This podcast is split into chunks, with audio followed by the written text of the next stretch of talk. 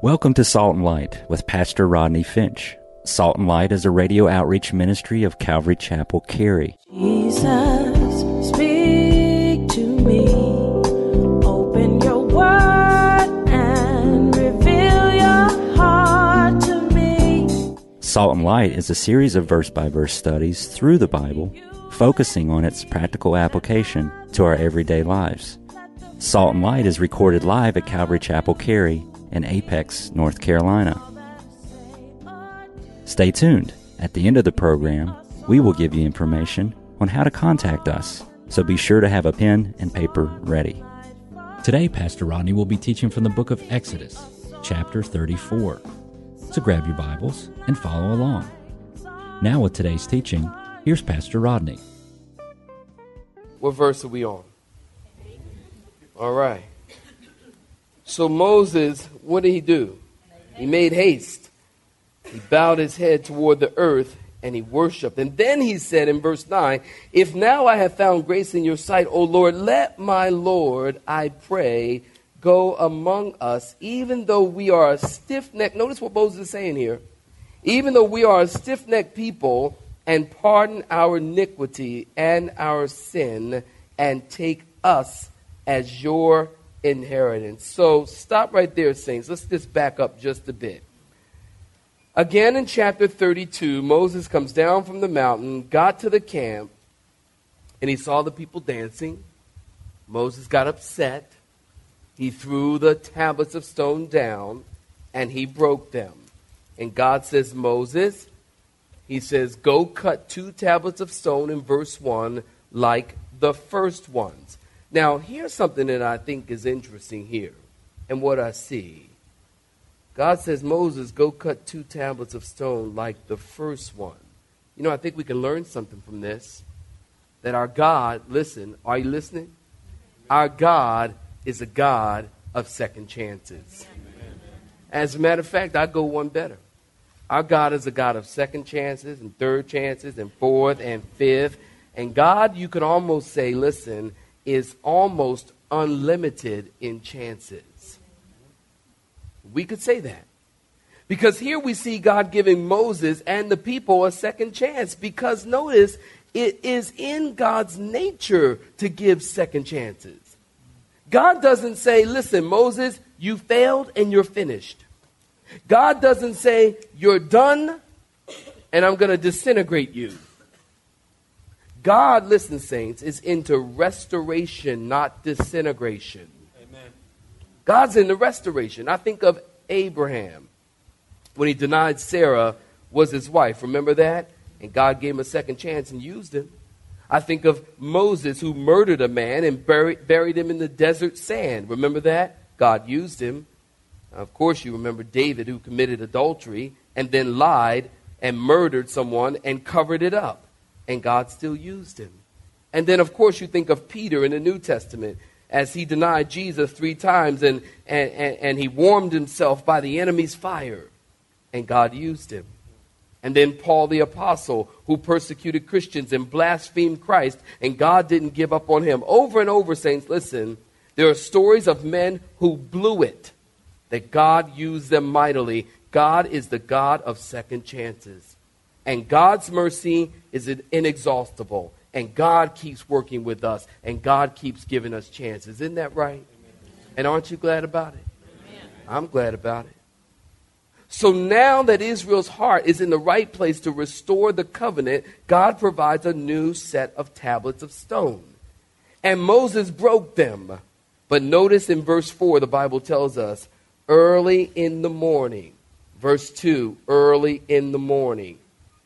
God says, Get up in the morning. You see that? Moses, come up in the morning to Mount Sinai and present yourself to me in the top of the mountain, and no man shall come with you. Notice in the morning, not in the afternoon. Notice in the morning, not in the evening. Notice in the morning. Do you know that God is into mornings? You say, Pastor Rodney, I'm not a morning person. Well, you need to get to be a morning person because God is. I know y'all don't like that. I know I have it written in my notes. They won't like this. God is into mornings. I mean, you think about it over and over in the scriptures. Psalm 143, if you're taking notes, Psalm 143, verse 8, cause me to hear thy loving kindness in the morning. And then in Psalm 30, verse 5, weeping may endure for a night, but joy comes when, saints? In the morning. Psalm 22, verse 16, Jesus said, I am the bright and the morning star. God spoke to Abraham early in the morning. God told Moses to go tell Pharaoh, let my people go early in the morning. God told David to get up early in the morning to go nail Goliath. The women went to the tomb when? Early in the morning. Many times in life, in ministry, in your life, God wants you to get up early in the morning. I don't necessarily like it either. I don't. I mean, Sunday, God, God woke me up at four and woke my wife up at two. I said, God, I was under the impression that morning at least started around six. I don't know where I got that from, but I mean, I'm not sure, but 2 a.m. seems just a tad early. I became a morning person in the military. My first day in boot camp. First day I'll never forget this long as I live. First day in boot camp. And uh, we, we, we went to the MEP station. Then we got our hair cut. And uh, we head on over to Great Lakes from Philadelphia. We found ourselves at Great Lakes. And I think we got there like at 1 o'clock in the morning. I kid you not, it was like the longest day ever. We got there at 1 o'clock in the morning. And by the time we got situated and got in the bed, it was like 2, got in the rack. And I, um, I took. Uh, I remember taking the top rack. I'm, you know, I'm from, I'm from Philly. I got this. You know what I mean? I got this. I'm, I'm, gonna take top rack and get me some shut eye, and uh, we'll get up tomorrow boot camp, and then I'll start this whole PT thing. Whatever it is, I got it. I'm running this, so I think. Laying in the rack. I'm knocked out. I just remember being cold, and I hear, "Get out of that bed, you maggots, you recruits!" He said a couple other expletives that are unmentionable. And uh, I remember I hear all the people jumping out, boots hitting the floor, feet hitting the floor, and all this. Uh, lights are on, and he's disturbing me. I'm laying in that. I'm laying in that like. I ain't getting out of bed. What are you talking about? It's too early. I looked over my watch. I'm like, man, it's 4.30 in the morning. I only been asleep two and a half hours. I am not getting up. Everybody else jumping around, I could hear them. I'm like, I'm not getting out of bed. Next thing I knew, the whole rack, bunk, everything flipped over. it, that happened in the morning. And uh, ever since then, I've been a morning person. it's amazing how God can use stuff. and who would ever thunk it? I mean, you know, I am, I am really, seriously a morning person. And, and now I get up in the morning, I'm just up and away. I think the military, honestly, everyone should spend, I think it should be mandatory. Everybody should spend at least two years in the military. That was, that was from all the people who have been in the military. and all the rest of y'all, like, I don't think so. Pastor, you need to move right along. No, I think it, it's good. The things I learned there and the discipline that I learned, I would never, ever have it today. And I don't think that I would have it now in my ministry. A lot of things I learned in the military, I apply now. And here's one you do what you have to do, regardless of whether you sleep or not. You do what you have to do. I don't think, Mo- uh, you know what? I don't honestly think Moses went to sleep that night. God said, get, get, get the tablets ready. I'm sure he was getting the chisel getting the hammer, getting stuff together, thinking I better get this right because I messed it up the last time. Who knows? Hey, I don't think I don't I don't think he got much sleep that night. Anybody got some sleep, but he might not got much sleep. But you learn the discipline that you need, and I'm actually thankful that I got those disciplines. And I encourage you, spend time in the morning. get up and how about try like one mo- one early morning a week? I know don't you can't go cold turkey. I know some of y'all just like I just can't do it, Pastor Ronnie. I can't do it. I know. But just just just just a day. Just say, okay, God, I'm just gonna get up just this one day and, and I'm gonna you can do that for the Lord. we want to sleep late and go to bed late. How about go to bed a little bit earlier? Get the rest you need, and then you can wake up. God's trying to wake you up. Don't make him turn that rack over on you now. Gotta get your attention. So he told Moses, he says, Meet me alone in the morning. So Moses listened is climbing up the mountain with the two tablets of stone. And these aren't little tablets. I mean, Moses, got, keep in mind now, he's probably 80 plus years old. I mean, Moses was in shape, he was ripped. He had to be. There's no way he couldn't have been. God kept calling him up and down that mountain. I mean, I could imagine he just gets down there and he's like, oh, okay, what y'all down here doing?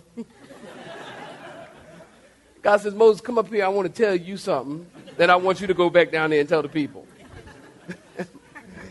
Moses said, God, you know, can we get a cell or something? I mean, you know, I'm just going up and down, up and down, up and down.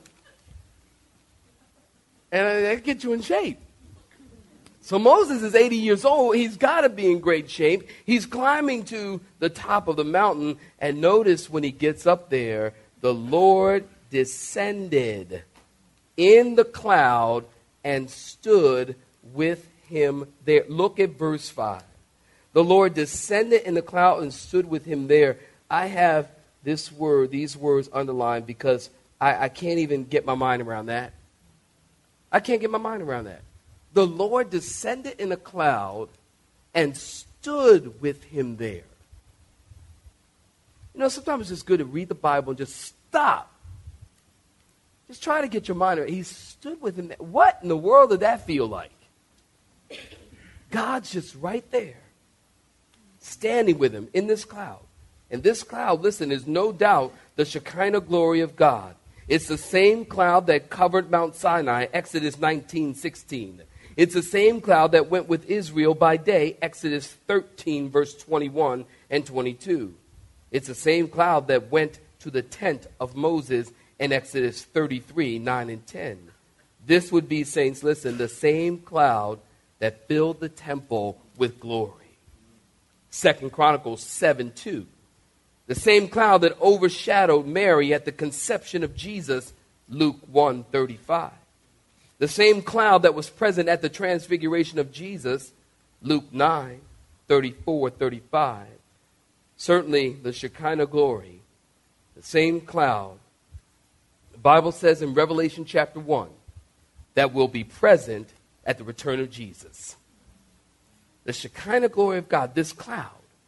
So Moses get the scene. He's hidden in the cleft of the rock. The Lord passed by and proclaimed his name, which literally means that God revealed his character to Moses.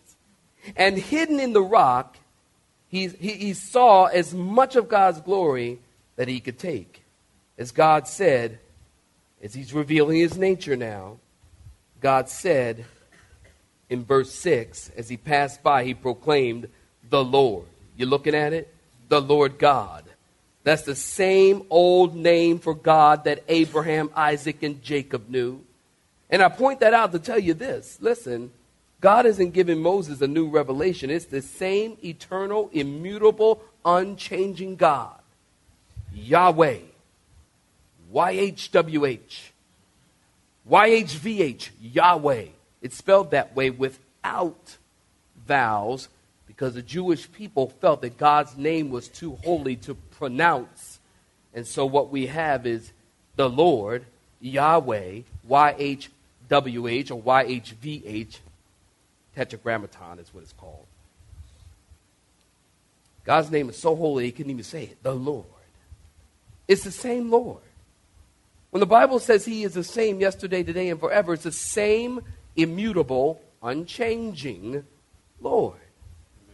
He is God. And He's the God of the Old Testament, and He's the Lord of the New Testament. And it's very interesting because talking about the nature and the characteristics of God, you know, there are some people who say that the Old Testament God is different than the New Testament God. Have you ever heard that? That the Old Testament God is mean and he's angry and he's vengeful and he's a God of wrath. But the New Testament God is loving and gracious and kind and benevolent. People say, listen, that's not true.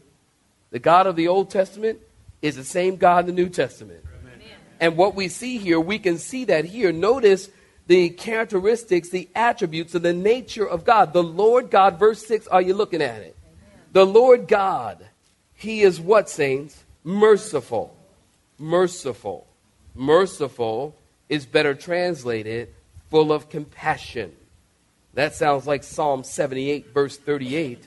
But He, being full of compassion, forgave their iniquity and did not destroy them. Yes, many a time He turned His anger away and He did not stir up all His wrath. You see, that's compassion in action. He is full of compassion. And not only is he full of compassion, but go ahead and peek at it. He's also what? Gracious. You see that? Gracious comes from the idea to bend or stoop in kindness to an inferior. It's grace, it's giving to the undeserving. And not only is he merciful and gracious, but he's also long suffering. You see that? You see, the idea behind the word long suffering means that God, look at me, that God is slow to anger. God is slow to anger. That's so much different than people. Some people are just waiting to give you a piece of their mind. Aren't they? you know what I tell you, they gave away so many pieces, they kind of crazy. They're giving away too many pieces. I'll give you a piece of my mind. You might want to hold on to a minute. You're already kind of crazy. Some people are just like that. They're just ready to give you a piece of their mind. I'm going to give you a piece of mind. I'm going to tell you what I got to say. That's not like God. And you're being most unlike God when you're quick to anger. Don't misunderstand me. There's a place for righteous indignation, there's a place for anger. I really believe that. But we should never be quick to anger. You know, get a hold of the anger problem. Go to anger management or something. We shouldn't be quick. Go to your pastor. Go to church, not the. We shouldn't be quick to anger, slow to anger, because God is slow to anger. That means He is long suffering. Not only is He long suffering, but notice He's abounding in goodness. Are you looking at it? Abounding, abounding in goodness and truth. Not just enough goodness and truth, but he has plenty. He's abounding. He's stacking it in the streets, looking for people to give it to. Abounding in goodness and truth, keeping mercy for thousands, forgiving iniquity and transgression and sin. God is a forgiving God. Saints, I got to point something out to you in verse 8. Notice, so Moses made haste and he bowed his head toward the earth. Are you looking at verse 8? And he worshiped he worshiped. You know, Moses experienced an awesome, powerful presence of God, I think, for two reasons. Number one, because verse 8 tells us that God, when God told him what to do, he made haste to do it. Are you listening? He made haste to do it. He didn't delay, he did it quickly. He experienced the power and the presence of God. You know, I believe in all of my years of walking with God, I believe that obedience is relative to closeness. Did you get that? Obedience is relative to closeness. Again, obviously, Moses didn't sleep that much that night. He got ready to do what God has called him to do he was obedient. And because Moses was obedient, obedience is relative to closeness. You want to be close to God, you've got to do what God tells you to do. Jesus said it like this in John 14, 21. He said, He who has my commandment and keeps them, it is he who loves me, and he who loves me will be loved by my Father, and I will love him and manifest myself to him. If you love God, then you keep his commandments. If you love God, then you do what he tells you to do. If you love God, then you're obedient to God. And we can't say we love God if we don't obey God. Our obedience is the indicator to God that we really do love Him. Not because we say it, not because we go to church, not because we come and sing songs, not because we demonstrate acts of benevolence to the church and to people and to our family and our friends and our neighbors. Not because of that, but when you obey and do what He tells you to do then you are showing God that you love Him. Obedience is relative to closeness, number one. That's why I believe that Moses experienced the power and the presence of God. And then, secondly, I believe Moses experienced the power and the presence of God because he was humble. Look at verse 9. He realized in verse 9, let me make sure I'm right. Yeah, verse 9 he realized that we're all sinners, that we're all in the same boat. Did you get that? Moses said, Lord, look at verse 9. If you're looking at it, say amen. amen. Moses said, Lord, pardon, the last part of verse 9, our iniquity and our sin and take us as your inheritance. Moses, look, the people were, you read the story, the people were the ones worshiping the calf, not him. But I think that Moses identifies with the people and he was humble and he says, Lord, forgive us, forgive me, pardon our sins, because Moses is probably reaching way back to Exodus 2, where he killed the Egyptian. And that tells us listen, be careful who's you're pointing your finger at somebody else because this sin in your own life, it may just look different, but it's sin. Who's righteous in here? Raise your hand if you're righteous. See? None of us are. We all have sin. And how dare we be harsh on one another? How dare we point fingers at one another because your sin looks different or you have deemed that that sin is worse than that sin. God doesn't even do that. If you transgress against God, you've broken one law, you broke them all, baby. Amen. Be gracious. Don't be so harsh, so judgmental. I'm not saying, look, it's all good because it isn't all good. Please, don't hear me. It's not all good. There's a lot of things out there that's just not all good, and the church shouldn't accept it all because we're just loving, kind people I'm not saying that either. I'm saying let's be gracious and let's be sure that we're including ourselves in that sin. Okay, God, they did this, but I've done that. Okay, Lord, they, they worship the, the golden calf and they're dancing around naked and having orgies around a golden calf and getting drunk and all kinds of unspeakable things. But I killed an Egyptian. I murdered someone. So God pardoned our iniquities.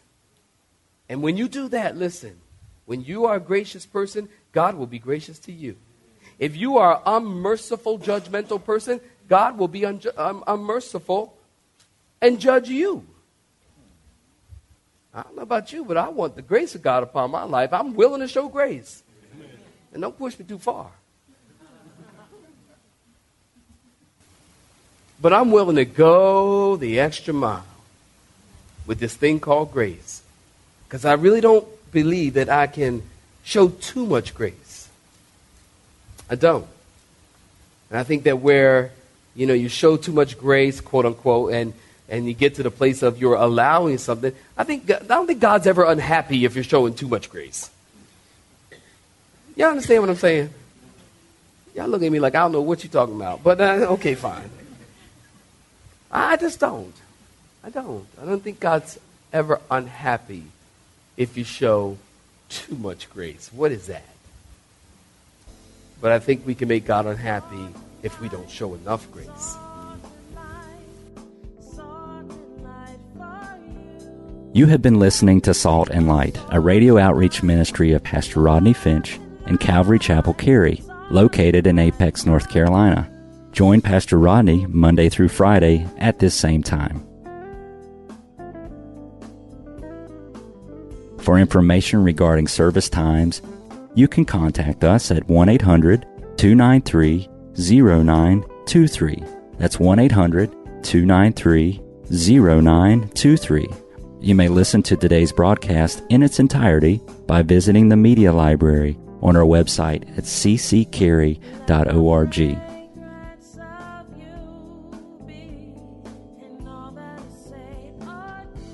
We would like to thank you for tuning in to Salt and Light and pray that you have been blessed. Until next time, may you be salt and light.